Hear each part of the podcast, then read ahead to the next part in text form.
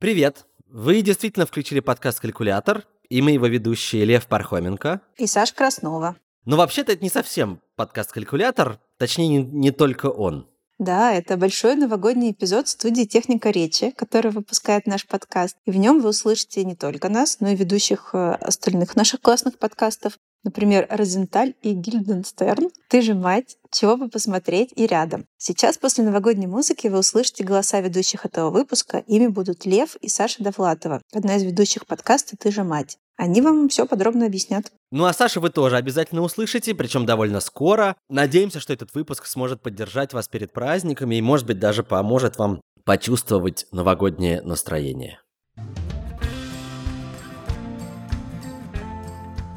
Всем привет!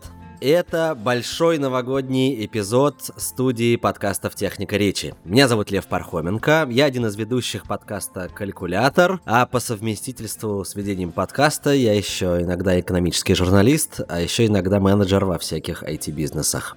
Меня зовут Саша Давлатова, я одна из ведущих подкаста «Ты же мать», и мне тоже теперь захотелось что-нибудь про себя сказать, что я еще. Но у меня все равно получается «Ты же мать, ты же мать, и еще ты же дочь» и ты же жена, и ничего хорошего я про себя не могу сказать. Поэтому... Почему же хорошее? Это уже э, большой big deal, как говорится. Да, но мне хочется сказать что-то такое более... Знаете, чтобы на моей могиле не было написано «мать и жена», там, кандидат наук, я не знаю, академик, но ничего этого нету. Ну, я тоже, впрочем, не кандидат и не академик совершенно.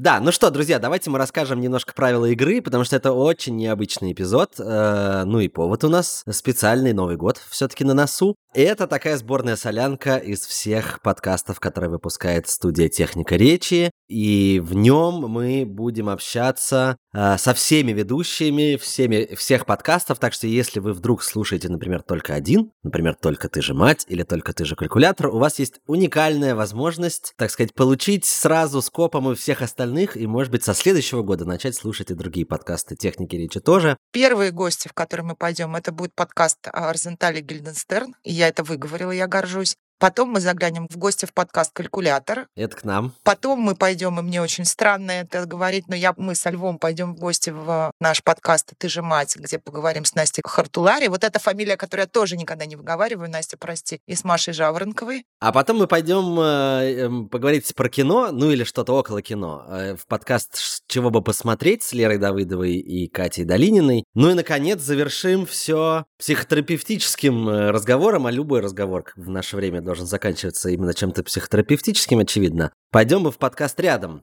И там э, мы даже отдадим наши бразды конференца и э, послушаем э, разговор ведущих подкаста рядом. Вот такой у нас довольно масштабный план. Так что, что называется, усаживайтесь поудобнее и э, заварите себе чаю или еще чего-нибудь и наслаждайтесь.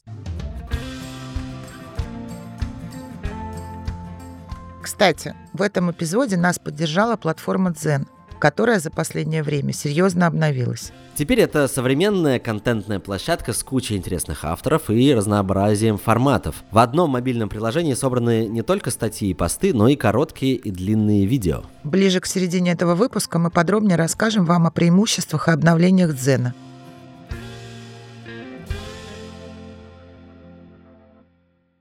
Прежде чем мы пойдем по всем этим гостям, мы немножко и с Сашей тоже обсудим вообще про сам этот э, эпизод. И мне кажется, что правда это такой, ну, символ объединения, что ли, в некотором смысле, потому что мы все э, разные ведущие из разных подкастов, и теперь еще и в разных странах, разных городах. И, а, а Новый год это такое, такой момент и такое время, когда хочется быть ближе друг к другу, а не по отдельности. А для меня еще я подумала про психотерапевтичность разговоров и личных контактов. В последнее время все как раз говорят, что ну, не так важно материальное, еще какое-то, да, очень важны люди. И, э, ну, это как началось пандемию, да, и так продолжается. И я поняла, что самую большую поддержку в прошлом году я получала от людей не всегда близких, иногда от неожиданных, просто от разговора, просто от того, что я могла сказать правду о чем-то, пусть она не была какая-то радостная, да, или не такая приятная, не рождественская. И в ответ получалось что-то что-то хорошее. Это меня очень поддерживало. И мне кажется, что мы так можем поддержать и друг друга. Во всяком случае, для меня это важно. И еще кого-то, кто кому, может быть, не так радостно, как должно быть в Новый год. Вот я прямо скажу, что я в этом году не самым радостным новогодним настроением. Я вообще с обычным настроением, как бы. оно как-то ровное, никакое. И я думаю, что таких людей в этом году может быть много, как я, по разным причинам. И прикольно думать, что ты не один.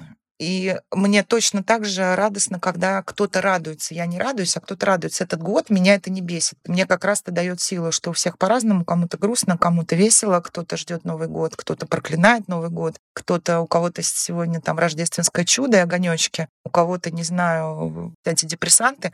Но мне нравится, что мы вместе, и мы можем про это говорить одновременно в разных городах, да, в разных каких-то странах, это не важно. Подумал про себя и могу сказать, что, наверное, ну какое-то ощущение ожидаемого праздника все-таки есть, несмотря ни на что. Хотя, ну как и все в этом году, э, все не так, как обычно, потому что Новый год э, у меня в семье это очень конкретная вещь в одной конкретной далекой деревне в Костромской области, в лесу, под елкой, с костром, с самыми близкими друзьями, которые тоже туда приезжают каждый год всю свою жизнь. В моем Новом Годе очень-очень много каких-то мини-мини э, ритуалов и традиций э, персональных, да, таких семейных и дружеских. И в этом смысле, конечно, это довольно безрадостно, что, что в этом году Новый год без всего этого, с одной стороны. С другой стороны, Э, я в Риге, здесь полно снега, здесь э, вполне такое новогоднее настроение. Я однажды был на Новый год в Тель-Авиве, и это был полный провал, например.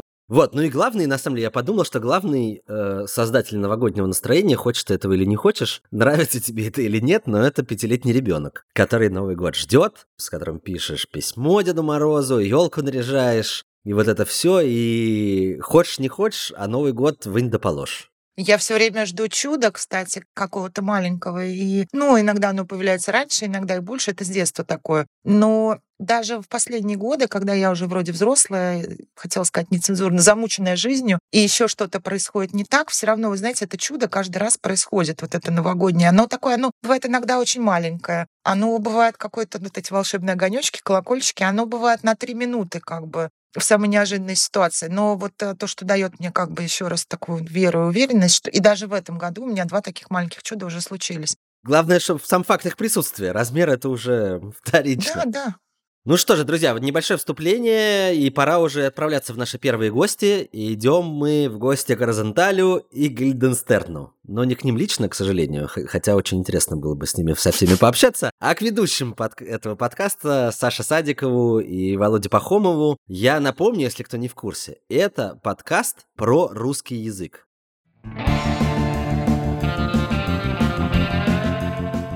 Саша, Володя, привет. Привет, ребята. Привет, привет. Привет. У меня сразу вопрос. Что там у вас с новогодним настроением? Ну, за себя могу сказать, что э, в этом году особенно нет никакого новогоднего настроения в связи с происходящим, но поскольку я нахожусь там, где новогоднее настроение создано, скажем так, без меня, и где э, люди радуются Рождеству, потому что им это можно, потому что я нахожусь сейчас в Риге, в Латвии, то я, проходя по улицам, тоже, ну, немножко радуюсь за них и вместе с ними, что хотя бы какая-то есть новогодняя атмосфера, а не только то, что где-то внутри, там, э, в душе сидит и не дает пора радоваться по-настоящему? У меня, кажется, все-таки есть новогоднее настроение, но хотя бы просто потому, что Новый год — это всегда ожидание перемен, это надежда на лучшее, это надежда на то, что вот сменятся эти цифры, и что-то будет по-другому. А поскольку нам всем сейчас необходима эта самая надежда, и мы очень хотим, чтобы что-то было по-другому, то кажется, что Новый год — отличная возможность, ну, хотя бы помечтать об этом.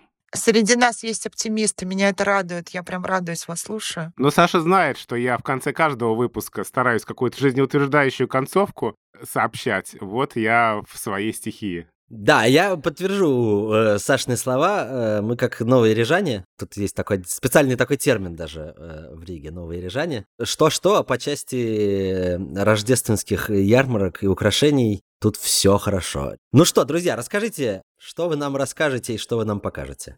Не, ну, конечно, мы думали, что надо просто скучно перечислить э, слова года по версии разных словарей и разойтись.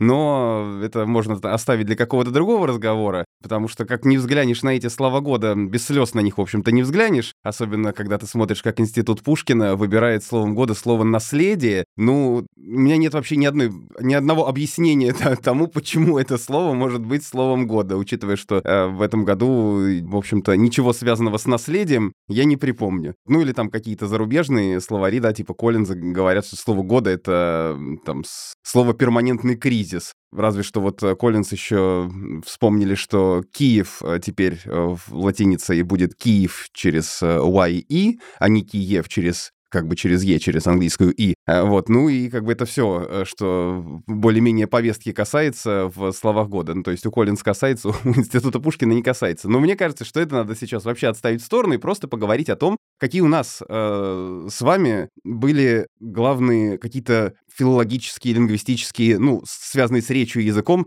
впечатление в этом году? Володя, вот ты э, как филолог, ну вот как лингвист, но при этом еще и человек. Мы все время делим, есть лингвист-лингвист и лингвист-человек. Ты как лингвист-человек.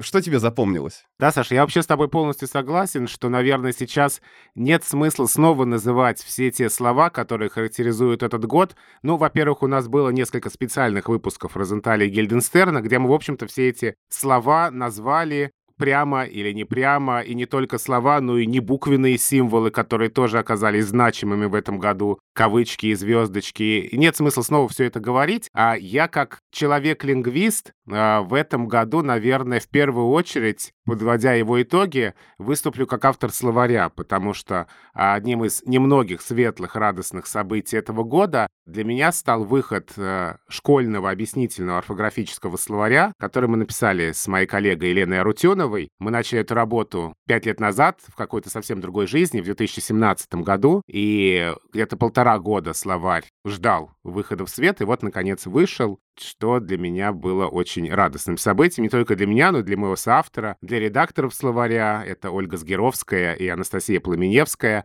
так, ну-ка скажи-ка, железобетонный слитный или через дефисы почему? Это сейчас к чему было? У нас, по-моему, нет этого слова. Так ты сказал орфографический словарь, я вспомнил какое-то такое слово, которое может у школьников трудности вызывать. Первые, четвертые классы. Слитно, слитно. Ну, про, про себя могу сказать, что мои лингвистические впечатления года связаны с погружением в новую языковую среду, потому что, находясь в Латвии, я, конечно же, смотрю и слушаю, как говорят люди, как э, русский язык взаимодействует с латышским языком, и у нас, у нас же был целый сезон о русском языке в разных странах, но у нас не было Латвии. А, из э, стран Балтии у нас была Эстония. Вот. И мы э, про Латвию так и не поговорили, но я для себя гораздо лучше понял многие вещи, о которых мы говорили в этом сезоне, собственно, оказавшись длительное время в новой языковой среде. Но вообще любопытно посмотреть, там, как, например, э, русский язык и латышский влияют друг на друга. Вот обычно кажется, что русский заимствует там какие-то слова из других языков, ну, допустим, из английского, да, а вот здесь часто бывает наоборот, что в латышском языке появляются какие-то слова, заимствованные из русского. Или это слова, которые, ну, не просто там как-то какую-то адаптацию проходят в языке, а прям как у нас точно так же в тех же функциях, э, в тех же значениях употребляются. Ну вот самый яркий, пожалуй, пример, который я постоянно замечаю, когда слышу людей, говорящих на латышском, это слово «давай» ну, давай пойдем куда-нибудь, да, только вот это все, кроме давай, будет сказано на латышском, а слово давай, ну, как бы как э, по-русски. А в значении пока используется? Да, да, тоже. Ну и самое главное, конечно, это э, русский мат, который, ну, в латышском языке тоже прекрасно присутствует, и очень часто ты слышишь разговор двух людей, которые говорят на латышском языке, перемежая все это различными словами с четырьмя корнями, всем, всеми нам известными. Это что-то, подождите, это какое слово-то с четырьмя корнями? Нет, с одним из четырех корней, Саша, не со всеми четырьмя сразу. Хотя это было бы любопытно. Это можно, конечно, придумать, да, но сложно.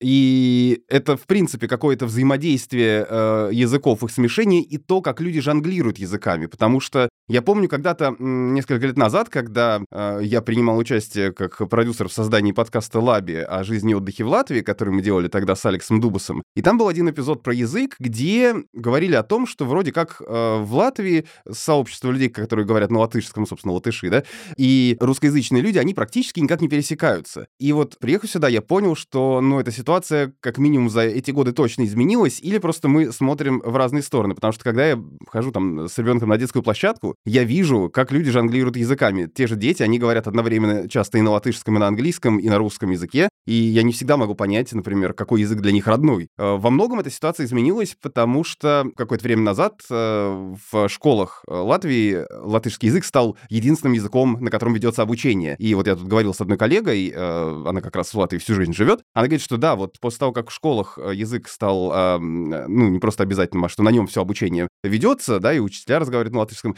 гораздо больше людей, в том числе тех, кто для кого родной русский, стали говорить на латышском языке. И это, ну, способствует гораздо большей интеграции этих языков и, в принципе, интеграции там людей, которые говорят на русском, в латышское общество. Потому что, конечно, есть люди, которые принципиально по, по каким-то неведомым мне причинам отказываются говорить на языке той страны, в которой они живут, но я скорее удивлен тому, что это совершенно не соответствует каким-то рассказам и ожиданиям, что здесь те, кто говорит на русском, говорят только на русском и все, и совершенно не разговаривают с теми, кто говорит на латышском. А то, как жители Латвии знают русский, меня вообще восхищает. Э, и когда ты слышишь, как они э, говорят с тобой, и в этом нет никакого, не знаю, ни снисхождения, ни русофобии, ничего, это дико приятно. Вот, и поэтому какие-то фразы, которые я могу, я стараюсь им ответить, ну, хотя бы, знаете, серии «Спасибо, пожалуйста, до свидания». Здравствуйте, конечно, на латышском языке. Прости, мне как новому рижанину до свидания выговоришь, Саш? Нет. Э, ну все, давай пока лабичау. Вот примерно такое что-нибудь. Да, но чтобы вы понимали, по-латышски «до свидания», сейчас я попробую, «узреджешанос». Кажется так. Надеюсь, эм, наши э, латышские слушатели меня не накажут за, это, за этот выговор дочка моя в саду, который, в котором находится здесь, в которой пол, полурусский, полулатышский, старательно каждый раз воспитателем пытается это произнести, пока мало добилась в этом непростом деле. А Еще я думаю, что когда мы говорим о каких-то лингвистических итогах года, вот это чудовищное обострение разговора про заимствование тоже нельзя не вспомнить. По-моему, всех моих коллег-лингвистов, кто так или иначе связан со СМИ, спросили, а что они думают по поводу запрета на заимствование, хотя, как мы знаем, это не законопроект о запрете заимствования, это законопроект о внесении поправок, дополнений к федеральному закону о государственном языке Российской Федерации, где уже с 2005 года это прописано, и это не работает. Но, тем не менее, эта дискуссия обострилась снова, наверное, по понятным причинам. Ну, кстати, вот мы, э, я не знаю, Володя, наверное, можно рассказать. Мы периодически, когда возникают такие темы, э, у нас есть с э, Володей и с Игорем Исаевым, э, вы наверняка знаете его по подкасту «Рядом» и по Розенталю и Гильденстерну, с э, нашим замечательным большим другом, диалектологом «Чатик на троих». Да. Мы там, э, когда такие новости появляются, мы их начинаем обсуждать, и очень часто возникает такое, э, ну, негласное соревнование. Володя, а тебе сколько раз журналисты позвонили? Игорь, а тебе сколько раз? вот за комментариями. Ну, последнее время Володя выигрывает. Да, хотя Игорь тоже комментирует, э, и комментирует отлично. Чатик у нас сохранился со времен э, нашего сезона про диалекты, и вот для меня этот сезон про диалекты тоже был одним из очень светлых лингвистических переживаний этого года. Мне кажется, что было видно, как мы наслаждались его записывая, и какие новые знания сами получили рядом с Игорем Исаевым. Я сказал рядом с Игорем Исаевым и как раз подумал, что он рядом во всех смыслах. Да, ну, кстати, этот сезон про диалекты, я вот только сейчас, идя на запись, понял, что он был в этом году. А мне кажется, что это было в прошлой жизни. Да, да. Такой у меня к вам вопрос. Мы вот поговорили про всякие слова по версии разных там словарей, институтов и прочего. А по вашей личной версии, есть ли какие-то слова года? У меня простой скучный ответ, он вам не понравится. Главное слово года, безусловно, то, которое нельзя называть. А второе слово года — это релокация. Вот такой у меня короткий ответ на этот блиц-вопрос. Я, в общем, поддержу Сашу, потому что называть какое-то слово, которое абсолютно на другую тему, кажется не очень уместным. Какие-то личные слова, э, ну, я сказал про словарь, но тоже, наверное, не стал бы это называть, а просто поставил бы плюсик к тому, что сказал Саша. Мне показал какой-то счетчик то ли постов, то ли чего-то в социальных сетях. Вот, и выдал мне мое личное слово года. Это слово из пяти букв, обозначающее крушение всех надежд. Пять букв фиаско, да. Ну, другое. То слово, которое, которое и в латышском звучит точно так же. Вот, вот где единство-то, оказывается. Я бы сказал так, в, в, в завершении вот этого блока и как бы с надеждой на следующий год, что э, будем надеяться, пожелаем, что чтобы в следующем году, когда мы в конце будем говорить о каких-нибудь словах года и явлениях года, мы бы порадовались тому, что это был бы хотя бы какое-нибудь слово коронавирус, а не то, что было э, в 2022. Лучше не надо тоже. Можно без этого все-таки, без, без вирусов. Я подумал, что нужно какое-то слово антоним к релокации у иммиграции есть иммиграция, да, и это очень частый вопрос э, и во всех словарях трудностей, во всех словарях паронимов различается эта пара иммиграции и иммиграция. Вот релокации чего-то такого не хватает. Пусть такая языковая трудность Да, хотелось бы, а? хотелось бы. Можем считать это все, засчитать вам в, в пожелание э, для наших слушателей, хотя если вы хотите что-то еще им пожелать, то самое время это сделать. Ну, у меня есть еще мысли по этому поводу, связанные с пожеланиями. Я знаете, что хотел с вами обсудить? Вот сейчас, когда мы будем прощаться с 2022 годом, а, многие будут посылать ему проклятие. И как будто бы есть за что. 21 а, год тоже нещадно ругали, и было за что. 20 году посылали проклятие, и вроде тоже было за что. Но вот если каждый год мы будем провожать вот именно так, получается, что у нас жизнь одна какая-то сплошная черная линия. Но ведь это не так, ведь э, в жизни каждого из нас и в 2020 году, и в 2021, и даже в 2022, но ведь было наверняка что-то, пусть маленькое, но радостное, светлое, хорошее. Вот э, давайте, может быть, и об этом тоже подумаем. И, конечно, пожелаем себе, чтобы 23 год мы провожали э, с какими-то другими чувствами. И пожелаем нам всем добрых перемен, добрых слов и добрых встреч не только вот так вот онлайн, но и офлайн тоже. Да, пусть э, даже если мы э, встречаемся с полным как сказали, фиаско, то э, это нас э, все-таки не, не, не собьет, и в конце концов мы придем к чему-то хорошему. Главное об этом чаще думать. Я что-то чуть не прослезилась. так, так глупо, я такая стала сентиментальная. Это просто мы такие красноречивые. Или так. Я не буду спорить. Но чудо хочется, да, и надежды хочется, и волшебства, и пусть оно будет, конечно. Спасибо вам большое, ребята. Э, возвращайтесь обратно к новогоднему столу, не будем вас больше отвлекать. А слушателям нашим скажу, слушайте подкаст «Розенталь и Гильденстерн». Там куча всего интересного, вне зависимости от того, в каких вы отношениях с русским языком. Спасибо, с Новым годом! С Новым годом!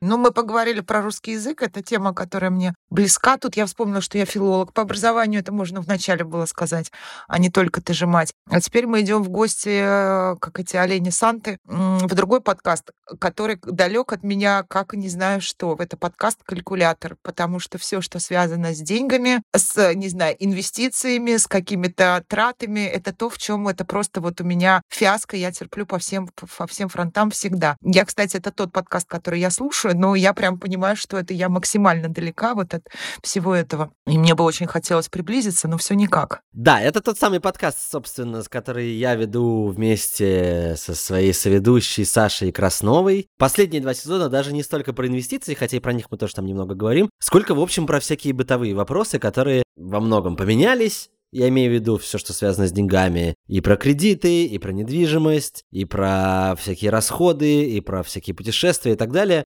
Если вдруг вы его не слышали, можете занять свои свободные часы на новогодних каникулах, как, впрочем, и другими э, подкастами тоже.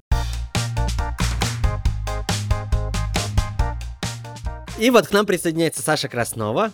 Э, на этот раз я тебя, Саша, представлю. Мы каждый сам себя представляем в нашем подкасте. А тут почту за честь представить, э, представить тебя. Саша Краснова, главный редактор Э, телеграм-канала MoneyHack. Заходите туда и читайте много всякого про мани и про хак отдельно или, или вместе. Саша, привет, очень рада тебя видеть и слышать. Привет, привет. Привет, Саша, приятно познакомиться. Я тоже Саша. А Лев у нас может загадывать желание. О, да. Да, кстати, новогоднее. Саша, я начинаю все у всех очень требовательно. Что там с новогодним настроением у тебя? А, его нет.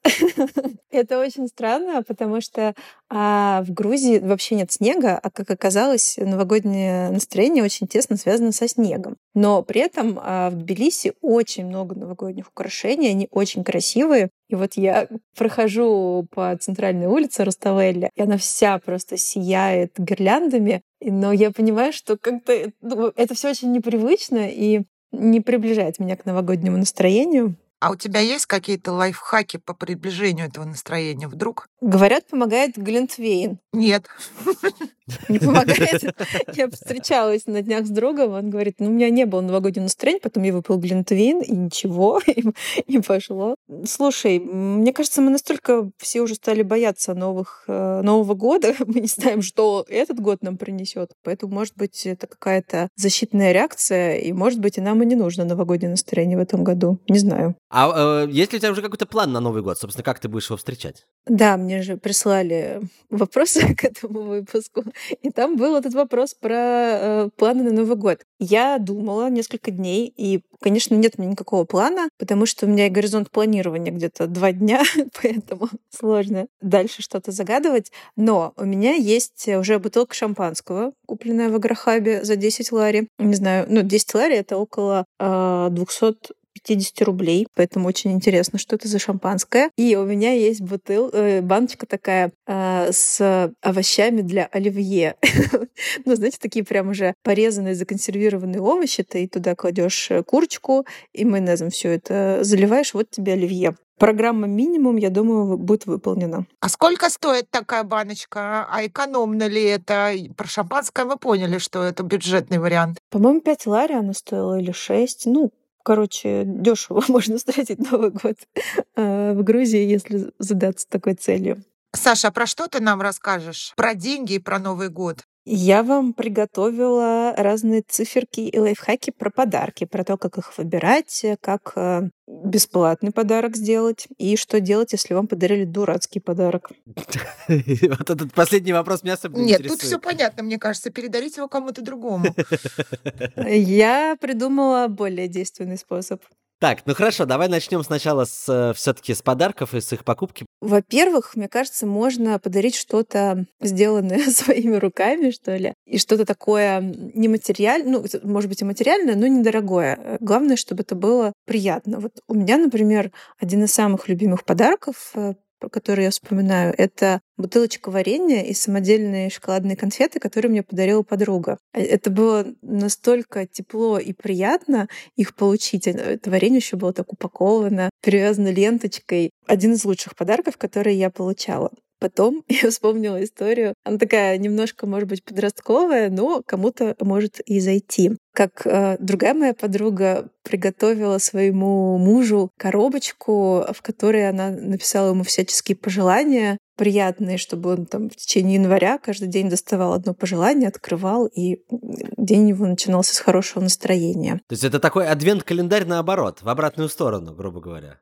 Или, кстати, ребенку можно устроить какой-нибудь квест с э, небольшими подарочками в, в процессе, там, какими-нибудь конфетками, щенятами из щенячьего патруля, если он такое любит. Настя Красильниковой, Саша, на тебя нет. Она бы сейчас сказала, а я подхватила ее знамя феминистское, феминистическое. Она бы сказала про то, какой-то ментальный груз и ответственность матери сделать детям этот квест ты говоришь, я с тобой, знаешь, я сижу сама с собой киваю, а потом внутри меня все содрогается, что это же я должна сделать. А можно кто-то мне это сделает. Ну смотри, если ты, тебе это тяжело, конечно, не нужно такое делать. А все-таки классный подарок это тот, который тебе нравится дарить. Вот, например, я обожаю квесты и такие всякие штуки придумывать, поэтому я что-то такое своему ребенку постараюсь сделать, если у меня не закончатся силы. Вот, если это сложно, конечно, не надо. Насиловать себя тоже не нужно.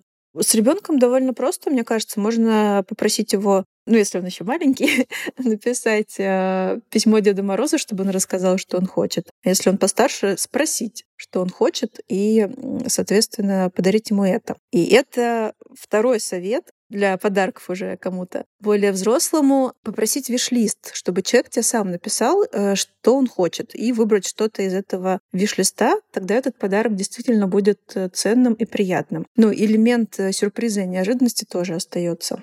Да, слушай, для виш-листа только нужен список желаний. Мне вот э, родители тот самый вопрос мне задают, который тоже довольно далеко от меня. Что тебе, сыночек, подарить? А я вообще не представляю, если честно. Ну, смотри, тогда третий вариант — попросить подарить деньги. Я считаю, что это хороший подарок, экономически целесообразный, потому что ты, э, когда у тебя появится какое-то желание что-то себе купить, возьмешь эти деньги и купишь, и поблагодаришь своих родителей. Главное только сразу отложить, потому что иначе ты их все потратишь на мороженые жвачки, как известно. Ну, если мороженые жвачки сделают тебя счастливыми, то почему бы и нет? Это был эфемизм, Саша.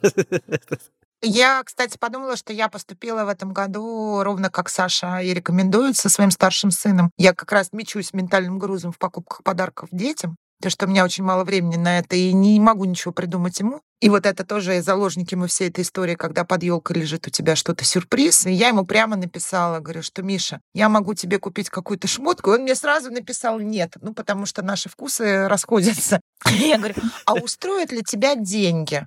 Ну, то есть не будет ли тебе обидно? То есть я, мы вообще так никогда не делали, да, у нас всегда были сюрпризы. И тут я конкретно спросила, он сказал, я буду счастлив. Вот видишь. Наконец-то ты это предложила, мама, сказала Нет, и главное, я, я ему еще, знаете, написывала, говорю, а это точно не лишит тебя ну, новогоднего настроения, вдруг ты потом расстроишься, что никакой неожиданный. Ну, вот это все. Мне написала мама, говорит, подари мне деньги, я буду благодарен. Я думаю, блин, что так мучилась? Я тут пока готовилась, нашла опрос 2021 года про то, что люди хотят получить в подарок. И там 40% ответили, что хотят деньги, а 35% э, что хотят какие-то подарочные карты в конкретный магазин. То есть на самом деле, может быть, мы все такие заложники стереотипов, когда мы думаем, что нужно какой-то сюрприз устроить, и те, кто получают сюрприз, делают вид, что они ему рады.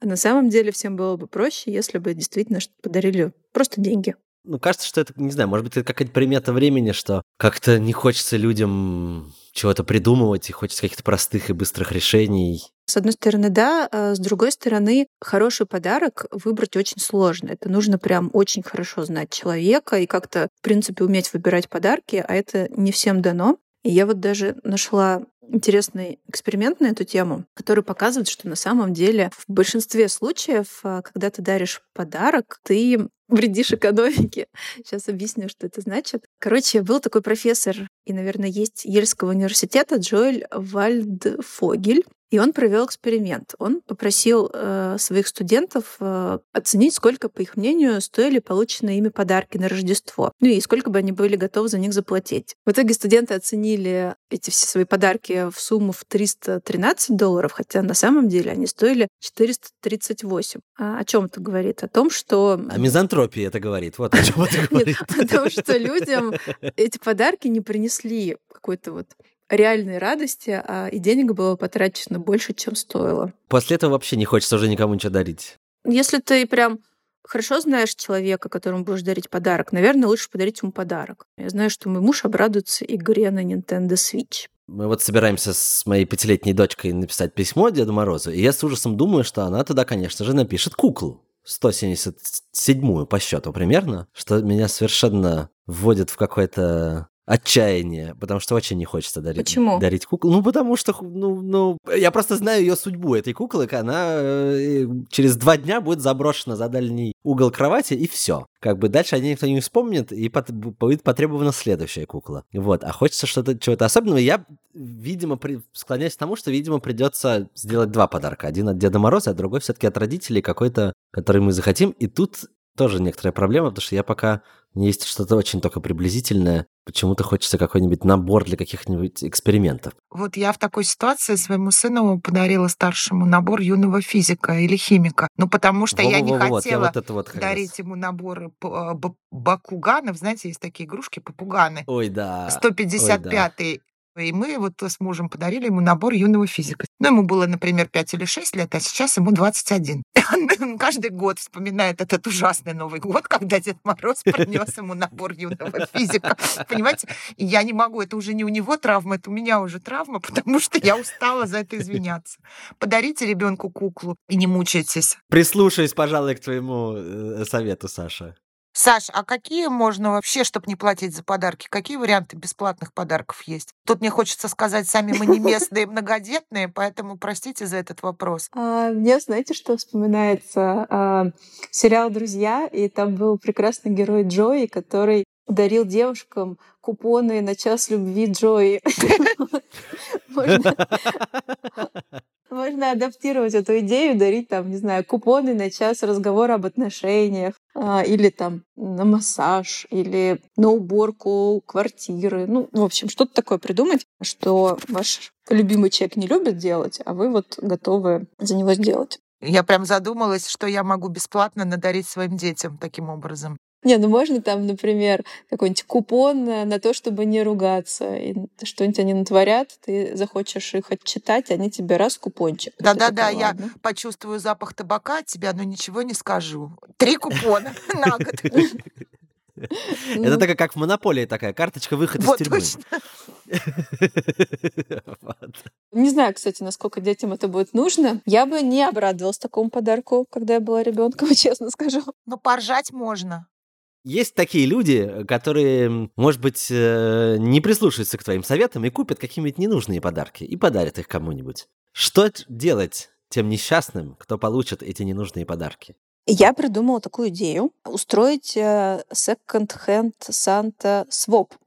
Сложное название. Короче, устроить какую-то вечеринку, куда вы все придете с ненужными подарками своими и обменяетесь или просто заберете то, что вам понравилось. Ну, короче, такой своп, но с новогодними подарками. Потому что то, что не нравится тебе, может быть просто находкой для твоего друга или мамы, ну или каких-то соседей. Вот. Заодно можно будет еще, еще раз выпить и почувствовать праздник. Я со своим катастрофическим мышлением сразу представляю, что я прихожу на такой своп с подарком, чашечка, которую мне подарила подруга, и первый, кого встречаю, ту же самую подругу с носочками, которые я ей подарила.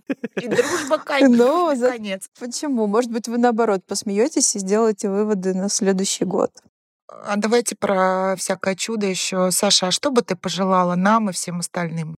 Ой, мне кажется, у меня очень банальное пожелание, о котором сейчас думают все. Очень хочется мира на Земле, свободы в хорошем смысле этого слова и какого-то счастья и процветания во всех странах, потому что этот год на очень многие события заставил, ну, лично меня посмотреть по-другому. И думаю, что на всю оставшуюся жизнь, когда я буду слышать про какие-то военные конфликты в Африке или еще где-то, я буду очень переживать, потому что мы стали свидетелями того, как это вообще устроено и насколько это все ужасно, неправильно и невыносимо. Спасибо, Саш.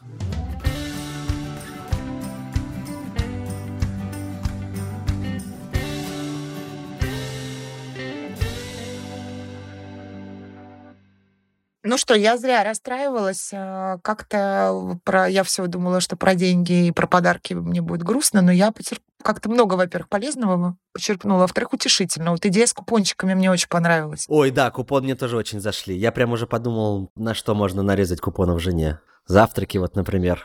Да-да-да, я тоже на разные случаи жизни. Раз в месяц вожу в кино, там, не знаю, каждую субботу покупаю мороженое всякое там. Можно от многого откупиться с детьми. О, кстати, да. И главное, сразу понимаешь, так сказать, э, масштаб последствий, на что ты подписался. Не вообще, а конкретно, на конкретное количество действий, скажем так. В общем, друзья, э, очень рекомендуем вам воспользоваться этим советом. Мне кажется, тем более это и вообще и будет еще и смешно, и такая шутка классная. И еще экономно, потому что так ты просто покупаешь мороженое из серии в раз в неделю, а так ты его покупаешь в подарок и торжественно по обещанию. У него, как это, появляется добавленная ценность.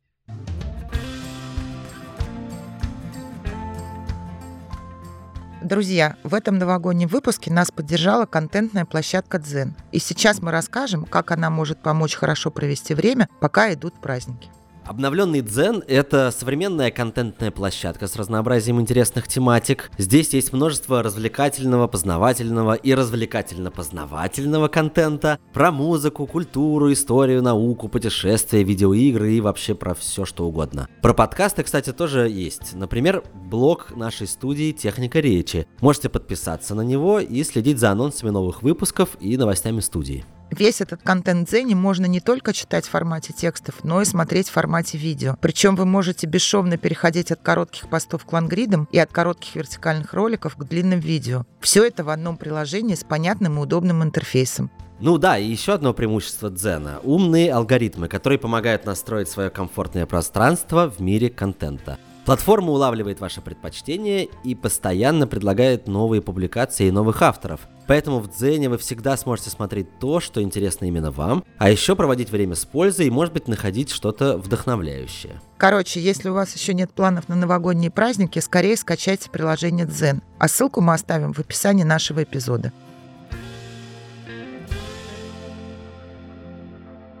Да, ну что же, а мы, наверное, потихонечку идем дальше.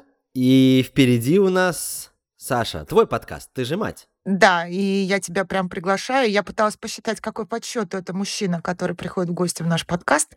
Оу. Их было немного. У нас я был... у вас не единственный? Нет, все-таки нет. У нас был а, один отец и несколько экспертов по образованию, по медицине, несколько врачей. Но, в принципе, отец у нас был только один раз в гостях. Поэтому, если тебе не страшно, я тебя приглашаю, хотя мне очень странно самой заходить э, в, ну, как бы в свой подкаст так вот со стороны. И как-то, ну, даже не знаю, типа, Настя и Маша, здравствуйте, вот я пришла, со мной пришел Лев. Но я не одна. Да-да, я не одна, со мной я же отец. Ну, тем более, что я и правда отец, и мне будет очень интересно, так сказать, обменяться опытом, что называется.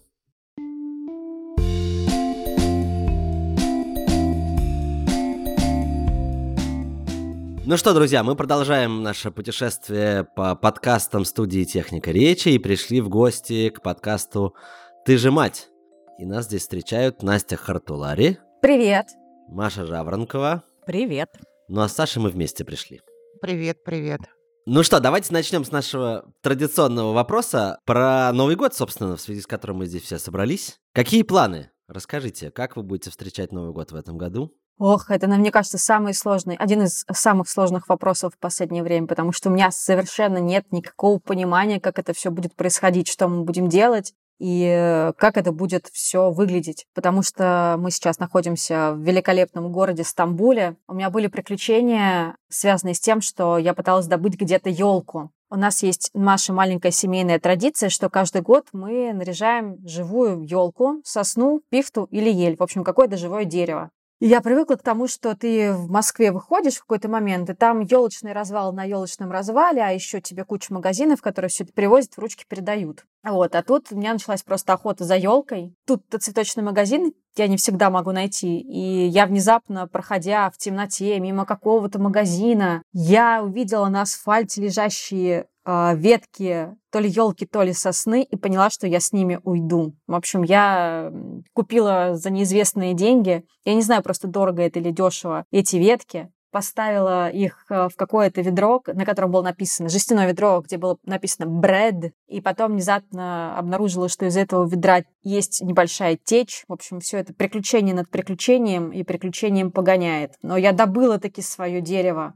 Так, Маша, ну хотя бы, может быть, а, ты нам расскажешь, как большая многодетная настоящая семья, как я понимаю, живущая в уютном старом доме, в большом. У вас много, вы такие дружные, вы прям уже готовы к празднованию Нового года, и у вас будет настоящий такой семейный большой праздник.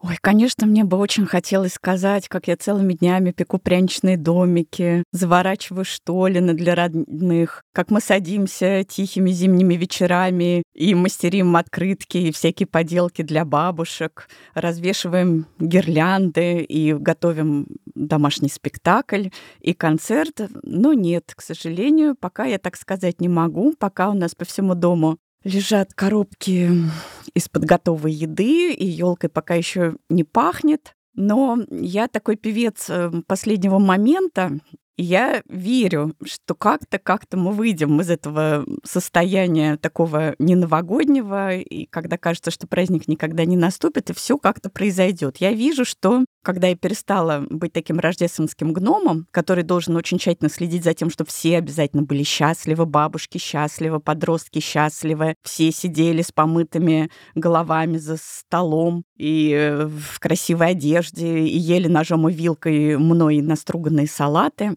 все разговаривали между собой очень вежливо, были бы друг другу очень рады. Ну, в общем, нет у меня этой идеи в этом году. Мне кажется, что так круто, что мы просто все будем дома. Если кто-то будет хотеть спать целый день, ради бога. Если моя дочь будет хотеть целый день красить ногти вместо того, чтобы помогать мне на кухне, и ладно. Сама я тоже не уверена, что зайду как-то на кухню. Мне кажется, что такое слово как бы это сказать, мира, миролюбие. Ну, вот такие у меня не супер какие-то цели. А там, мне кажется, что-то вырастет. Слушайте, а я вспомнила, какое у меня тайное удовольствие в новогодние праздники. Это бывает 1 или 2 января вечером, когда все расходятся, и я себе тоже, ну, еще остается еда вкусненькая, если накладываю. Ну, к ночи уже это происходит. То есть у меня такая вторая новогодняя ночь в полном одиночестве, если накладываю всякой красивой еды, вкусной, вредной. Ну, шампанское уже не обязательно, может быть, чаек какой-нибудь. И простите, пожалуйста, смотрю фильм Елки 2, где самолет падает на вот эту полосу в, в тайге. И это просто вообще. И, и Кока-Колу пью еще. Вот это просто вот 40 минут какого-то абсолютного счастья. Ну что, расскажите все-таки, чем вы нас порадуете сегодня в нашем турне по подкастам техники речи? Мы обсудили между собой и поняли, что сегодня мы хотели бы, подводя итоги уходящего года, сказать о том, как мы благодарны своим семьям, а точнее детям. И за что? Потому что большую часть года мы их ругали, и очень много ругали. И в конце года, видимо, у матерей у всех философское настроение, пока они шьют какие-то новогодние костюмы для утренников бесконечные. И вдруг выяснилось, что мы на самом деле ужасно гордимся своими детьми и ужасно им благодарны за многие вещи, о чем обычно мы почему-то не говорим. Настя, давай начнем с тебя. Я бы хотела просто передать э, и рассказать все свое восхищение своим маленьким чудесным комочком любви, которая, правда, сейчас носит гордое название гоблин, потому что она ведет себя как гоблин. Но если бы не этот маленький гоблин по имени Варя, но она, правда, говорит, что она опять не Варя, что она принцесса Эльза из Эрендейла, а, да, отпусти и забудь с нами опять. Это просто уже невозможно. Но если бы не это, мне кажется, этот год был бы значительно тяжелее, потому что это такой маленький э, почти пятилетний якоречек, который помогает держаться за землю, помогает все-таки видеть какие-то радостные моменты и обеспечивает какую-то стабильность, что ли, не знаю, как это еще точнее выразить. То есть, если бы не этот маленький человечек, то можно было бы легко отлететь кукухой, вот что я думаю. А так, э, как минимум, нужно три раза в день покормить, купить несколько килограмм мандаринов, вывести погулять, порадоваться, посмеяться, еще и почитать. Поэтому, Варя, спасибо тебе. И поэтому смотрю, завидую, восхищаюсь и учусь. Соглашусь э, с Настей, э, что действительно все какие-то тяжелые материнские размышления и человеческие, которые посещают меня периодически, они как-то в этом году не то чтобы меня не посещали, но я думала, а как вообще выживают люди без детей? Они вообще, правда, столько смеются или столько злятся, или так остро вообще переживают жизнь, как, ну, например, те люди, у которых есть дети. А вчера мы сидели, пили чай вечером, и мои мальчишки в три уха мне рассказывали один там рассказывал про какой-то комикс про бензопилу, третий... Ну, в общем, они рассказывали три разные истории и задавали периодически мне вопросы на понимание, точно ли я их слышу каждого. А я их уже, конечно же, не слышала, я просто на них вот так вот смотрела, пытаясь всех охватить взглядом, и вот слушал так, как, ну, слушает музыку, наверное, какую-то очень хорошую, когда вот ты сидишь, и тебе просто очень хорошо. То есть ты вот просто улавливаешь интонацию, вот это тепло, которое от них идет, и тебе внутри как-то очень тепло и смешно. И вот это ощущение, когда э, ну, ты радуешься детям не потому, что они там пятерку получили, или не потому, что они какие-то молодцы, или не потому, что они сказали что-то крутое, а вот просто потому, что они сидят ну, потому что они есть рядом, потому что так на них интересно смотреть, да, наблюдать. И это чувство опоры никогда не думала, ну, все время думаешь про то, что ты, э, как мать, в общем-то, становишься, да, для своих детей опорой. И, в общем, по идее, должен их быть. Но как-то впервые в этом году я подумала о том, что это вообще не игра в одни ворота. Дети дают очень много этой витальности, этого действительно чувства земли, этой опоры, и это очень помогает жить и чувствовать жизнь даже тогда, когда это бывает трудно. У меня есть топ-3. Ближе к концу вот этого года наша ну, семья оказалась там перед лицом некоторых трудных обстоятельств очень таких личных.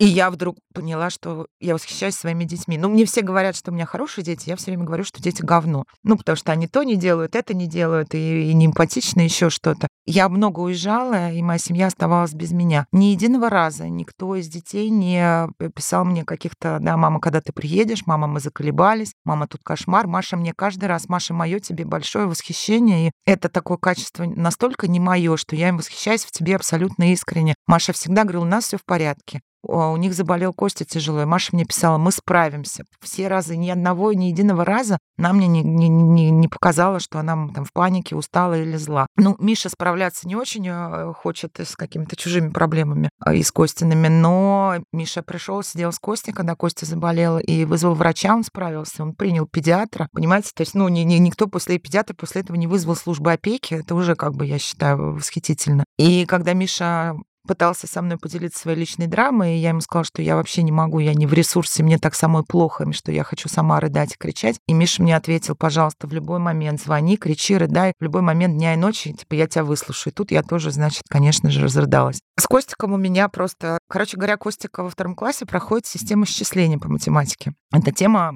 которая мне не, не, ну, на третьем ребенке не дается. И это мой третий ребенок, который заболевает именно в это время, не ходит в школу, когда они проходят систему счислений. Потом он выходит, ничего не понимает, я не могу ему помочь. Ну, дальше понятно, да, это тянется несколько школьных лет, вот это катастрофа. И Костик проболел, ничего не понимал, пришел и разобрался. И потом в родительском чатике выкладывают заданием родители. А, боже мой, а что здесь делать? Правильно мы решили или нет? Правильно или нет? А я, как лучшая мать района, сижу и думаю, ё-моё, а Костик даже не делал этого вообще, я даже не в курсе. И я так к нему бегу, Костя, а вот ну, упражнение 32 из учебника. Он говорит, я все сделал еще в классе. И Костик открывает, и у него все решено, то, что никто не может решить. И везде уже такие плюсики стоят от учительницы, везде написано «молодец, молодец». И я так загордилась, какой Костя умный, и я теперь, теперь бесконечно горжусь, что он очень умный. А сама я тщеславно пыталась найти, чем не горжусь, а, повод закинуть в родительский чатик фото Кости на тетрадке, чтобы все увидели эти слова «молодец, молодец». Но, вы знаете, не смогла придумать какого-то захода, этого не, ну, не сделала, сдержалась. Но Костиком я страшно больше всего гордилась, какой он умный.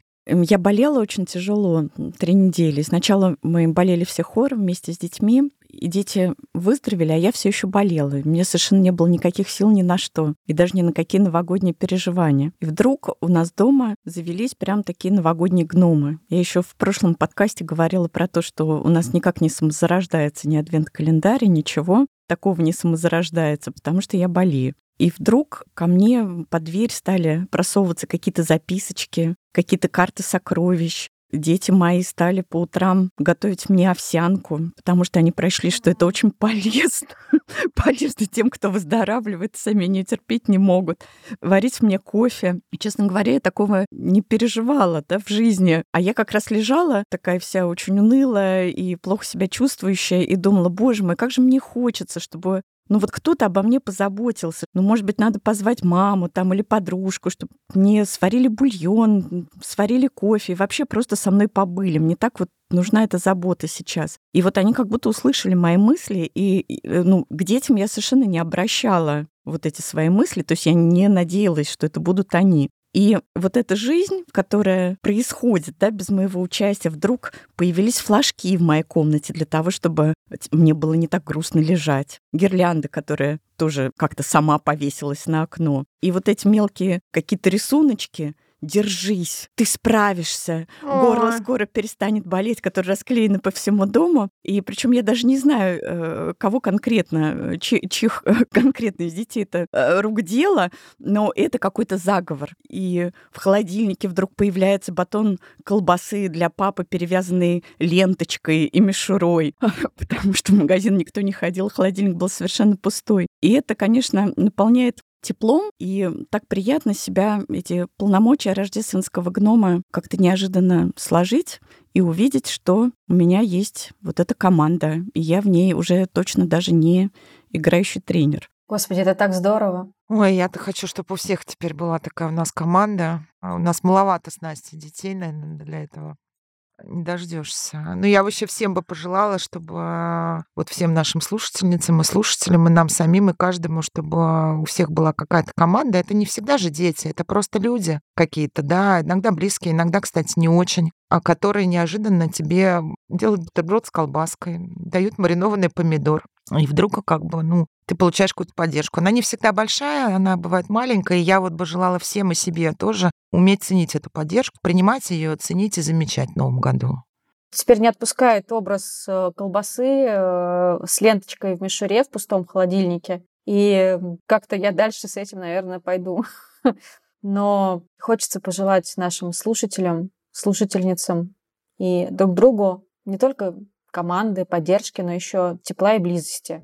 От колбасы этого точно не дождешься. Мне бы хотелось пожелать, особенно я же матерям, ну и я же отцам тоже на самом деле, не быть той самой последней пуговичкой, на которой все держится. Для меня это прям какое-то важное пожелание, в том числе и себе в этом году. И понимать, что вокруг нас на самом деле есть много поддержки. И, и часто даже в детях эта поддержка есть. И важно уметь ее и видеть, и ценить.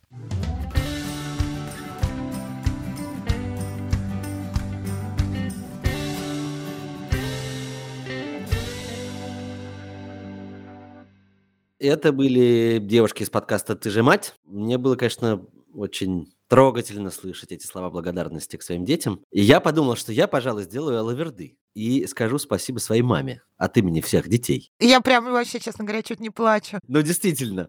А, потому что маме тоже есть за что большое спасибо сказать, особенно в этом году. А, я знаю, что ей очень нелегко, потому что она одна осталась э, в России, все ее дети разъехались, и я, и мой старший брат. К счастью, она не совсем одна, а в деревне своей любимой вместе со своим братом и вместе с большим количеством наших друзей, так что есть с кем провести время. Но я знаю, что она очень скучает, и мы тоже по ней очень скучаем. И я, во-первых, благодарен за то, что она, несмотря на всю свою нелюбовь э, к путешествиям, дважды нас э, за этот год посетила. Сначала в Израиле, а теперь недавно в Риге. И мы прекрасно провели время. Э, и я знаю, что это было для нее непростое путешествие, особенно учитывая, что она довольно далеко от Москвы находится, а тем более из Москвы-то теперь не так просто куда-то добраться. Вот, ну и в целом, на самом деле, это, э, в этот очень непростой год я получил очень много поддержки от нее во многих разных решениях, которые нам приходилось принимать. И главное, что поддержка это была очень правильная, что ли, если можно ее назвать, без каких-то конкретных указаний, что нам делать, как нам делать, а просто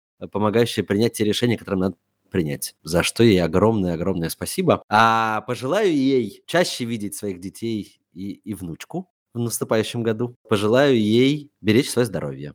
Ну что, друзья, а так мы плавно переходим к следующим гостям. Мы отправляемся в гости к подкасту «Чего бы посмотреть», и это, по-моему, самая прикладная задача накануне длинных новогодних каникул, потому что что еще можно делать, кроме как смотреть хорошее кино?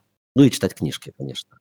Я, например, перед каждым Новым годом смотрю и нехорошее кино всякое всякий трэш, и считаю, что это прямо адски важная традиция. Да, это правда, действительно. Хотя вот у нас как-то так в семье она не образовалась по, просмотру фильмов каких-то конкретных. Но вообще в целом сидеть долгими зимними январскими вечерами и смотреть какое-нибудь хорошее кино – это прекрасная привычка. А мы отправляемся в гости к Лере Давыдовой и Кате Долининой, и они нам, надеюсь, что-нибудь расскажут не только про новогодние фильмы, а еще про что-нибудь интересное. Чего бы посмотреть,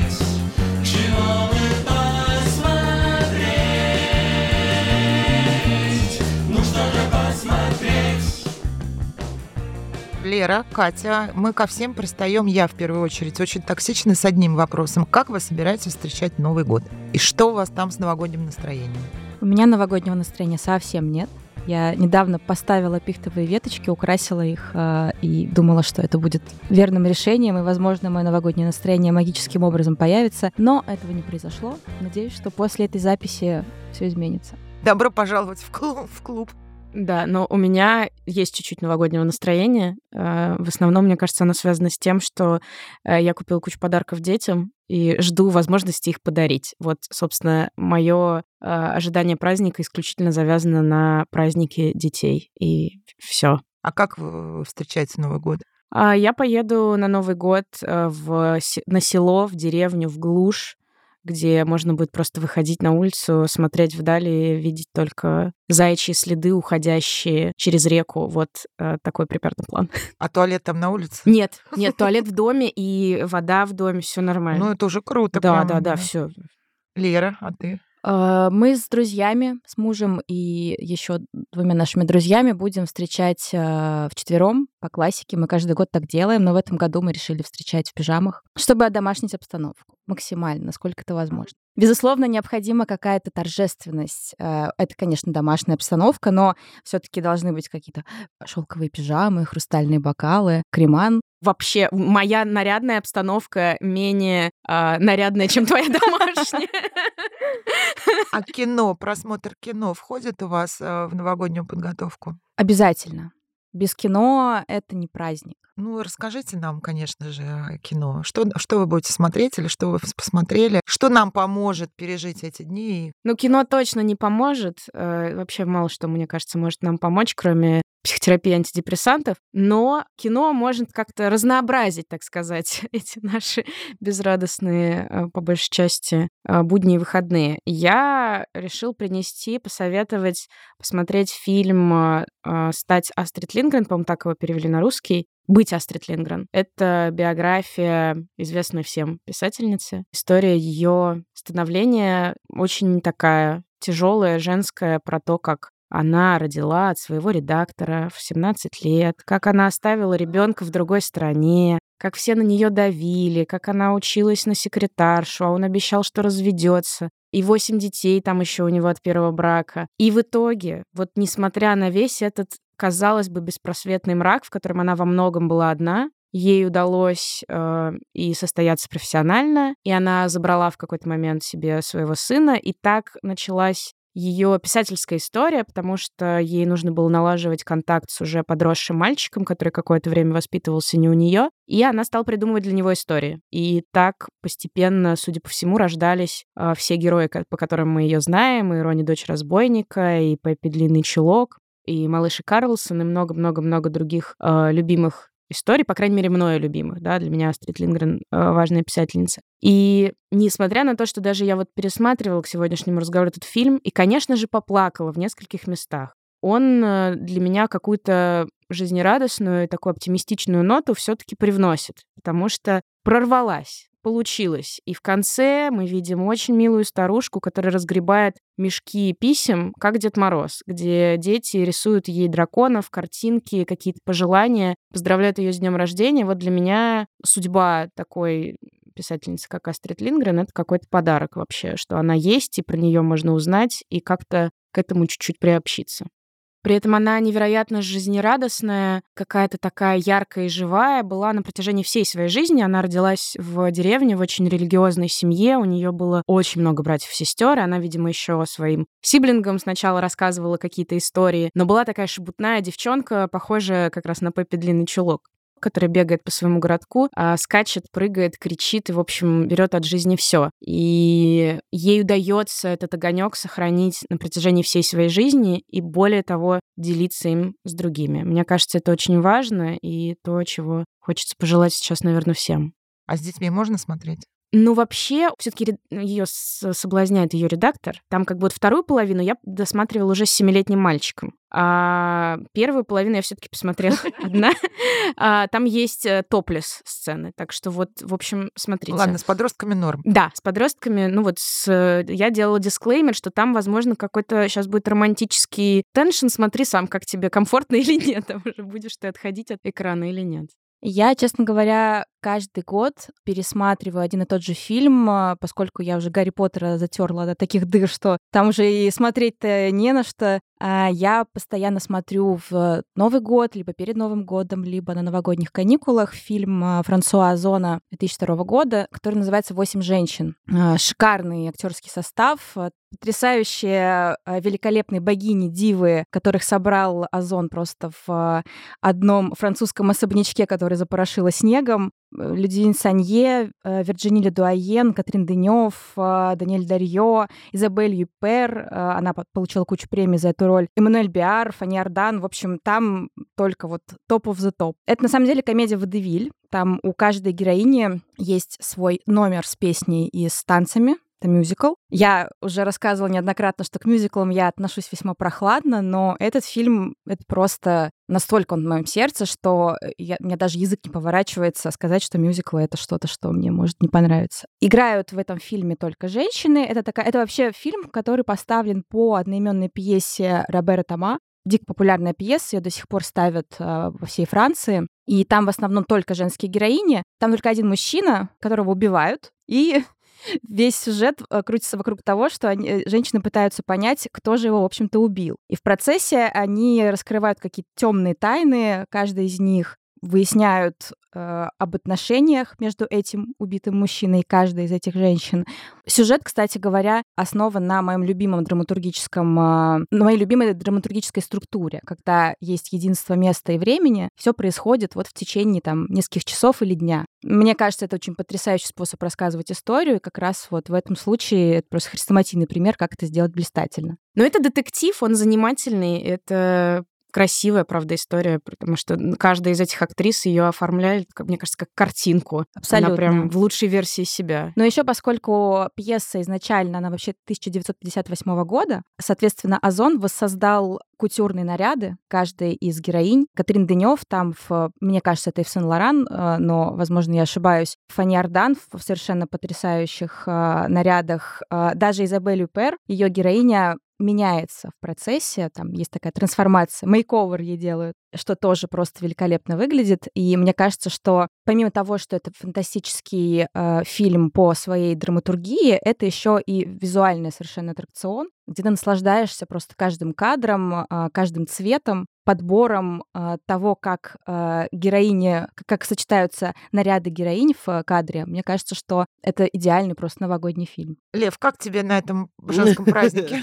Прекрасно. Как ты себя ощущаешь? Замечательно. Да, нет, я вспоминаю просто, что я смотрю обычно Новый год, и это, конечно, здесь э, все довольно банально, потому что это все какая-то э, все равно советская классика, начиная от Рязанова, конечно, хотя я не очень люблю. Вот-вот, я в клубе Гарри Поттера. Гарри Поттер, ну, я просто не фанат Гарри Поттера, как так сложилось, я, я из э, Роулинг и Толкина выбираю Толкина, поэтому Гарри Поттер... Почему нужно выбирать, я не понимаю. Как, как можно? Это как между мамой а и это папой. как-то так само получается. Это хороший вопрос, почему надо выбирать. Но как-то так у меня в жизни У сложилось. нас-то завязка просто как восемь женщин, три женщины или в Пархоменко, которые не любят Гарри Поттера. Главное, чтобы как в восьми женщинах э, Лев не оказался с ножом Да-да-да, пожалуйста, не убивайте меня. Но пока- он пока, вообще не в Москве. Да, это, это, кстати, тоже важная, важная деталь, да. Но, ну вот, ну, в общем, действительно, как э, фи- фильмы Рязанова, хотя не, не люблю «Иронию судьбы», э, мне кажется, как-то он переоценен по сравнению со многими другими фильмами. Ну, а также всякие «Три мушкетера», еще что-нибудь такое, ну, в общем, что-нибудь беспроигрышное, вот. Ну и сериалы, конечно, хотя сериалы в последнее время как-то значительно меньше. Советская как беспроигрышная, это, конечно, интересно. Беспроигрышно в том смысле, что ты как бы точно понимаешь, как что ты увидишь, какие эмоции ты испытаешь, что ты не потратишь время зря, если тебе это нравится, конечно, да. Э, Если, если не, не нравится, то не надо себя мучить, конечно. Еще любили смотреть Шерлока с этим, с Камбербэтчем. Вот. Он, я, я, так, я так понимаю, что он под Новый год выходил, да, каждый, каждый раз? Да, мне, мне кажется, что у них была дата релиза, м, возможно, Рождество, Рождество. наверное, это да-да-да, скорее скорее было бы логично да. для Да-да-да. британцев, но да. А я хотела сказать, что мы однажды с подругой решили на новогодних каникулах а, сделать марафон неочевидных советских фильмов. То есть мы смотрели не то, что обычно смотрят на Новый год и то, что показывают по телевизору, а выбирали что-то, ну, такое, о чем мало кто знает. Например, какой-нибудь фильм а, «Дача» советский, где, кстати говоря, тоже блистательный актерский состав, и он весьма смешной. Либо какую-нибудь «Собаку на сене». Ее повторяют иногда по телевизору, но довольно редко. И, в общем, составили такой прям список. И, кстати говоря, получили большое удовольствие, потому что очень много недооцененных фильмов, которых мало кто знает. Ну, мы про это целый сезон подкаста записали. То есть, если вы хотите смотреть советское кино, но не хотите смотреть в 25 раз то, что вы уже видели, надо послушать ваш последний сезон, я правильно понимаю? Мы можем э, даже в нашем телеграм-канале сделать список из таких фильмов. О, вот это отличная идея. А, ну а теперь у вас есть э, уникальная возможность что-нибудь пожелать нашим слушателям. Мне всегда очень тяжело что-то кому-то желать. Я обычно желаю людям то, чего бы хотела для себя. Вот я лично себе клятвенно обещаю в следующем году стараться вокруг себя выстраивать такую добрую атмосферу, чтобы всем было комфортно. Вот я понимаю, что очень хочется, чтобы людям с тобой было, ну, как-то очень хорошо, чтобы они чувствовали в твоем присутствии себя в безопасности, чтобы им было интересно с тобой. И мне кажется, что если каждый человек будет стараться вот какой-то такой ареал вокруг себя устраивать, тогда э, и весь мир, наверное, будет добрым. Вот это мое какое-то пожелание самой себе и всем остальным. Очень мило. Спасибо, Лера, за такое пожелание. Я не думаю, что нас, конечно, спасет, если мы все будем очень добрыми, особенно если мы остались в Москве. Я бы, наверное, пожелала нам всем пережить следующий год тоже. Этот год был, очевидно, отвратительным, ужасным, очень тяжелым. И э, хотелось бы, чтобы следующий год был лучше, чтобы те ужасы, которые происходили сейчас, не повторялись, сократились. И, в общем, чтобы все стало иначе, чем сейчас. И чтобы у каждого из нас всегда находились какие-то опоры внутри, чтобы продолжать жить и делать то, что мы можем, чтобы становилось чуть-чуть полегче. Мне свекровь, кстати, сказала, что следующий год будет годом черного кролика. Черный кролик очень нежный, мягкий. Она уточнила, что этот кролик будет стараться сгладить все острые углы, все конфликты и принесет мир. Лера такая милая, я не могу. Я слушаю вот, чтобы быть, ну, чтобы быть такой, ну, доброй и милой, чтобы вокруг меня было всем комфортно. А я сижу про себя, думаю, нафиг, вот никогда в жизни я больше не буду доброй и милой, чтобы кому-то было комфортно. У меня вот обратное к себе пожелание, быть такой, какая я есть, и, и чтобы все остальные, ну, как бы нравится им это или не нравится, сами разбирались. Да, дверь открыта, как бы не нравится Я тоже, как бы, мне кажется, это хороший посыл такой конструктивный, социальный. Но вот времена, мне кажется, не очень социально конструктивные. Скорее, наоборот, все немножко мы закрываемся в своих домиках комьюнити, и не потому, что мы стали злыми, а в целях, собственно, выживания и безопасности. Поэтому иногда, в общем, можно быть и не очень. Лер, мы тебя примем, даже если ты будешь не очень дружелюбная, мягкая. Нам не нужно нас ну, развлекать, обслуживать. проклинать э, людей с улыбкой всегда веселее. Но я Лере желаю сохранить вот эту ее доброту и вообще какой-то позитив, который прямо вот так вот, даже новогодние какие-то такие появились огонечки тут вокруг, мне кажется.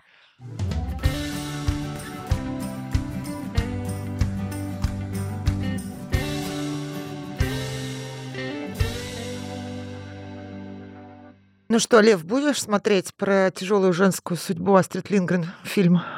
Ой, с удовольствием, вообще, это очень интересно. Я никогда не слышал про этот фильм. И Астрид Лингрен э, действительно очень интересный персонаж. Я просто вспомнил сейчас э, внезапно интервью Полосковой Дудю только что, которое недавно вышло, где она меня удивила одним фактом, про который я как-то не, не приходил в голову, что Астрид Лингрен описывала Карлсона как негативного персонажа. И в Швеции он вообще негативный персонаж как бы, который плохо себя ведет, безобразничает и вообще ведет асоциальный образ жизни. Я была когда в Стокгольме, в музее Астрид Лингрен, меня потрясло, что и Карлосону посвящена меньшая часть, ну, ну, понятной экспозиции, и Пеппи Длинный Чулок тоже не то чтобы очень много. Там много очень других персонажей. Да, у нас какая-то своя специальная Астрид Лингрен. Да-да-да, которые были нам далеко непонятны, да. Тем более интересно будет посмотреть это кино. Ну хорошо, друзья. Главное, конечно, действительно, если э, вы вдруг задумаетесь, что посмотреть, просто переслушайте последний сезон, и сразу много э, рекомендаций классных получите. А мы пока мест пойдем дальше. У нас впереди подкаст «Рядом» как это самый терапевтичный, да, подкаст э, студии «Техника речи». Да, хотя есть ощущение, что все подкасты в этом, в этом году так или иначе стали немного терапевтичными. Мы даже умудряемся в подкасте про деньги э, в таком ключе как-то разговаривать. Но это будет действительно терапевтический подкаст. Ведут его Игорь Исаев, Женя Сидоров и Таня Фельгенгауэр. Таня, особенно большой привет, и она моя давняя приятельница и коллега, и прекрасный психотерапевт, точно вот могу от себя это сказать. А, но мы тут с Сашей удалимся, потому что все-таки в пятером микрофонов это будет уже too much, и вернемся к вам сразу а, после того, как вы послушаете записанный новогодний эпизод подкаста «Рядом». Давайте уточним, что Таня Фельгенгауэр иноагент. Юрий Дудь также иноагент в России. Да, ну что же, а теперь подкаст «Рядом».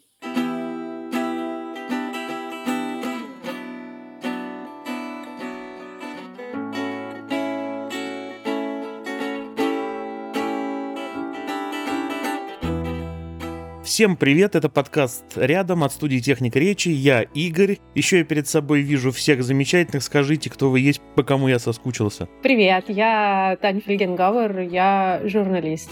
А я Женя Сидоров, стендап-комик.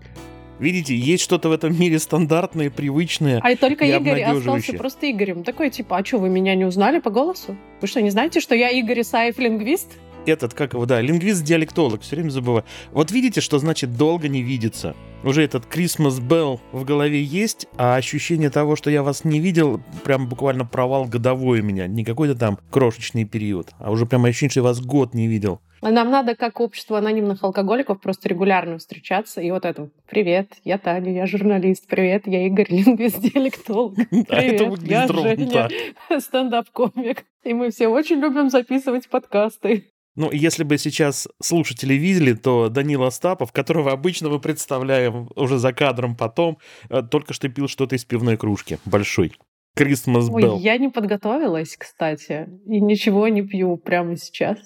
А, ну что, значит, у нас праздник, несмотря на, вопреки, как бы ни старались окружающие некоторые, тем не менее мы приближаемся. Ну и получается, что главный для нас, для всех сейчас вопрос, ну, что с Новым годом, как он отличается от предыдущего, как, так сказать, с перспективой обратной, что мы видим. Я бы даже, даже спросила так, в каком месте застал вас этот Новый год? О боже, где вы были в ночь с 24 февраля по декабрь? Да-да, именно так. У меня Новый год в новой стране, в новом городе. И вообще все совершенно по-другому, потому что я я вообще не знаю, что и как у меня с Новым годом. Я знаю, что я буду в Стамбуле, и я знаю, что там будет какое-то количество людей, которых я знаю. Но что именно я буду делать 31 декабря, 1 января, у меня нет ни малейшего представления, и мысль о том, что надо что-то решить, вызывает у меня панику. Поэтому я ничего не буду решать. Я, кстати, тоже в первый первый год, когда встречаю его в другой стране. В целом, настрой у меня позитивный. И, как и Таня, я не намерен ничего решать на Новый год. Я люблю фристайл, джаз. Когда мои друзья скажут мне, что мне делать, я скажу, окей, я буду резать эти овощи и эти. Ну, то есть я настроен позитивно. Я никогда не любил Новый год. У меня вообще плохо с праздниками. Я не понимаю, мы что празднуем вообще? Ну, знаете, я, я не умею этого делать. Я к это, видимо, с детства не научился. В этом году, как ни странно, я жду Новый год. У меня почему-то есть ощущение, что что-то должно измениться и непременно волшебно. Прям оба, и все по-другому. Ну, вот такое наивное убеждение. Поэтому для меня Новый год — это скорее попытка, как обычно, увидеться с родными, потому что мы живем в разных местах, и нужно съездить, переночевать, повидаться, обняться, оливье. Ну, вообще, да, это попытка повидаться с родными и побыть э, с семьей, хотя на самом деле чадо взрослые и, в общем, без нас. И я, знаете, для меня этот Новый год — это осознание того, что, походу, я повзрослел. И Ну, ты, по-моему, про день рождения рассказываешь, Игорь. Что ты нам все тут путаешь? В Новый год? А в Новый какая год. разница-то? В Какая Новый год. разница-то? Это такой праздник, когда ты надеешься на то, что чудесным образом все можно будет начать сначала. В этом смысл Нового года. Для меня, пожалуй, путаются вот в чем праздники. Для меня Новый год — это, по большому счету, весна. Это такое циклическое обновление. Я очень жду весны человечества. Ну, в нашем локальном масштабе. Я хочу, чтобы старое отмерло, принесло гумусную почву, и новая зеленая молодая жизнь дала бы цвет, жизнь и прекрасный запах нашему весеннему, ну давайте так, новогоднему настроению. Вот у меня в голове эти штуки путаются. Очень надеюсь, очень надеюсь, что весна человечества в нашем масштабе близка. Я надеюсь на чудо, что эта весна сейчас случится. такое вот у меня фантастическое ожидание чуда. Женя, у тебя есть ожидание чуда? Да, что я брошу курить. Но это было бы чудо, действительно. Ой, слушай, это очень серьезная, это очень серьезная цель, между прочим. Придется самому ей заняться. Вряд ли получится так просто. Либо, может быть, я забуду действительно с 1 января, что курил. Вот это было бы здорово. Я на самом деле человек, который, во-первых, не просто верит в чудеса, а знает, что они случаются. Я просто была свидетелем некоторых чудес, и более того, участником одного из. Вообще, на самом деле, в тот момент, когда ты признаешь самому себе, что чудо, возможно, оно было, и ты его видел, твоя жизнь очень круто меняется. В какие-то моменты, когда тебе прям, ну, совсем тоскливо, плохо, ужасно, это чудо, оно такое вот немножечко светится внутри тебя, такой типа «Привет, а помнишь меня?» Потому что для каждого человека чудо — это что-то свое. И то, что Игорю кажется нормальным, обыкновенным и в порядке вещей, для меня может показаться чудом. И тогда получится, что э, Игорь может э, чуть-чуть приблизить ко мне какое-то чудо. Поэтому мне кажется, что э, в следующем году, может быть, надо чуть-чуть внимательнее смотреть вокруг себя на людей, на события, на вещи, прислушиваться к себе. Если мы смогли пережить 2022 год, ребята, мне кажется, нам вообще все по плечу. Это уже вот просто сам факт того, что мы как-то с вами окажемся в 2023, это будет первое чудо. Дальше будем просто друг друга как-то это поддерживать, мотивировать, вдохновлять, любить, тетешкать. Э, и вот, пожалуйста. На самом деле человеческие эмоции — это, мне кажется, главное чудо, которое мы видим рядом. У меня было чудо, что я сделал однажды э, сальто. Я думал, что в снег, а оказалось, что внизу нет снега, там только асфальт. Я приземлился на ноги. И я подумал, вот это чудо, но я был готов к этому чуду, я уже много лет тренировал сальто и никогда не приземлялся, но когда мне нужно было чудо, оно случилось, и я его принял с благодарностью. Я очень люблю лес весной. С запахами, с исчезающим снегом, вот с этими всеми новой жизнью, которая на самом деле никуда не скрывалась. Ты начинаешь замечать, что жизнь, вот она, она рядом. И я на самом деле жду Нового года, чтобы я весной мог прийти в лес, посмотреть на открывающуюся почку, на пахнущую липкую смолу на сосне и сказать, да, вот такую весну я и ждал, когда только жизнь, ничего другого. Знаю, что это чудо приходит, но я хочу его воспринимать по-новому в новом году. Вот чего мне ждется. Ну что, очень хочется, чтобы в новом году у каждого слушателя было основание поднять руки вверх и станцевать, сказать, что да, то самое чудо случилось. Пусть оно будет ваше, пусть оно будет маленькое, но оно будет очень-очень-очень вашим. Это самое главное. А я хочу пожелать в следующем году нам всем больше любви и тепла к самим себе и к людям, которые рядом. Мне кажется очень важным чувствовать, что ты не один, тебя любят, и о тебе заботятся. И мне кажется, что мы в силах друг друга как-то поддержать и напомнить, какие на самом деле мы все замечательные. Вот вы конкретно, мой дорогой слушатель, который сейчас включил наш подкаст, вот вы совершенно замечательный. Вы лучше всех, и я уверена, что вы сможете справиться с помощью друзей, знакомых, незнакомых, но как-то все равно совсем можно будет справиться. Мы будем поддерживать по мере возможности и попытаемся быть всегда рядом. А я вам желаю бросить вредные привычки и не болеть в следующем году. Мы вас очень любим. Вы лучше всех. С Новым годом! С Новым годом! С Новым годом! Вы с нами, мы с вами рядом. С Новым годом! Ура! Ура! Все молодцы!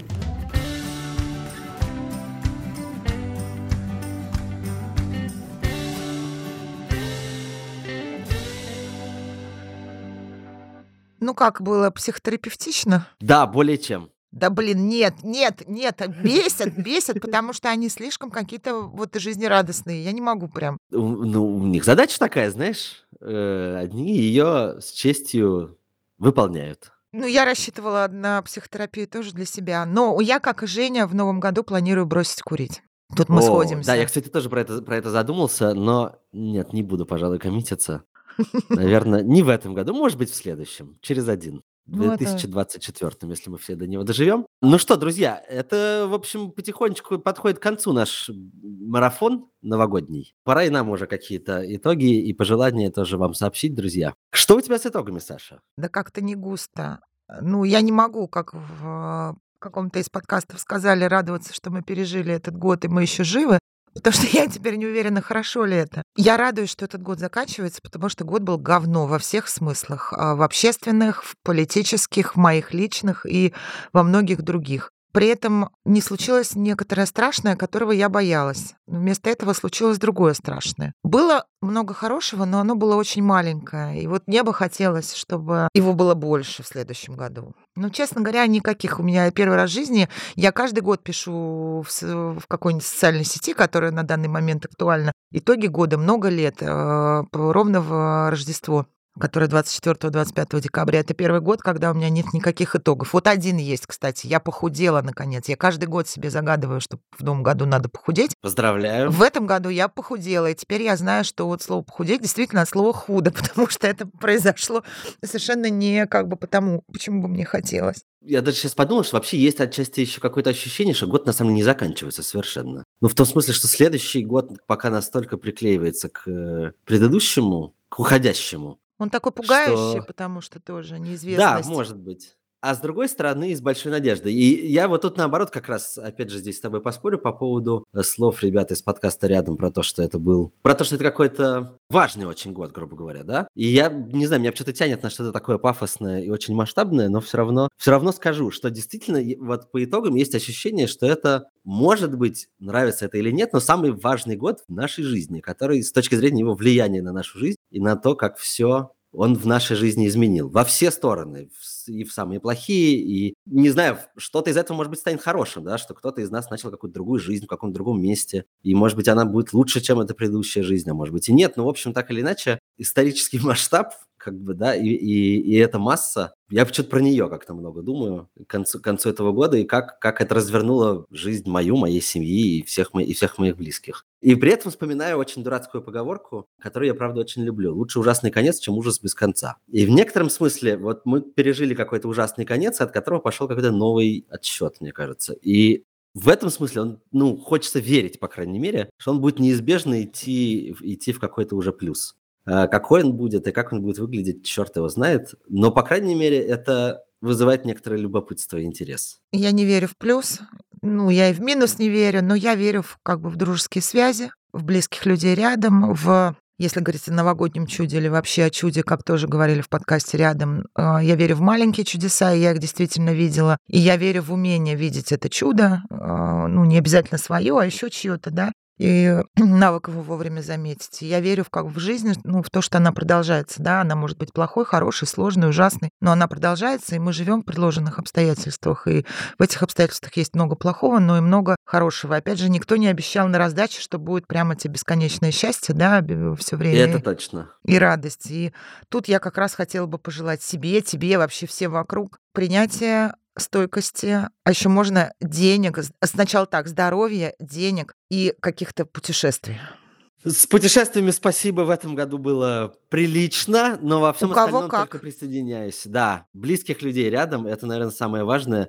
Я подумал тоже э, из того, что значительная часть моих друзей все разъехалась, то теперь совершенно стало нормальным. Поехал в Тбилиси повидаться с Колей, а я поехал в Прагу повидаться с Васей. Ну, хорошо, если есть такая возможность, но, правда, э, то, что все так распылены, теперь так способствует бесконечным каким-то хотя бы краткосрочным поездкам. Может быть, э, и это вот такой небольшой плюс прошедшего года. Э, Наверное, давно я столько не, не ездил, как в, это, не, как в этом году. Пожелаю и вам в будущем году путешествовать. Это в любом случае хорошо. И близких людей рядом, вот Саша, о которых ты сказала, это все-таки самое важное, особенно когда путешествия и близкие, и близкие люди совмещаются, это вообще замечательно.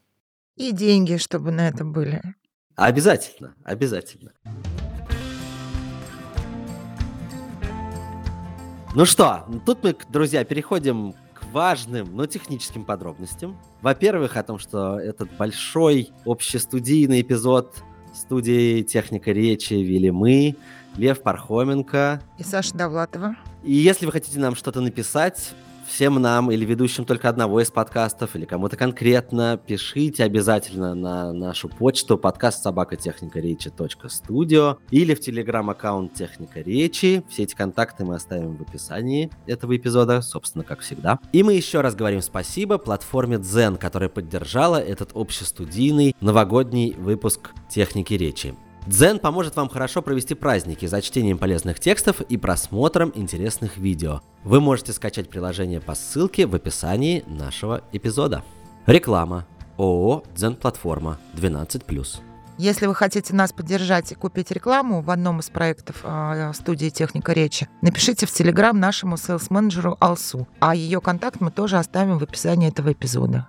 Подписывайтесь на подкасты Розенталь и Гильденстерн. Калькулятор, конечно же, Ты же мать, конечно же. Чего бы посмотреть рядом, ну и другие проекты студии Техника Речи. И слушайте их уже в новом 2023 году. Ну а над этим подкастом работали редактор Данил Остапов, продюсеры Мария Габисова, Александр Садиков и Ольга Житпелева и монтажер Сергей Скурту. А еще в этом выпуске вы слушали музыку, которую написали Алина Болознева, Виктор Давыдов, Василий Васильев и Ильдар Фатахов. Всем пока и с Новым годом! Пока-пока, с Новым годом!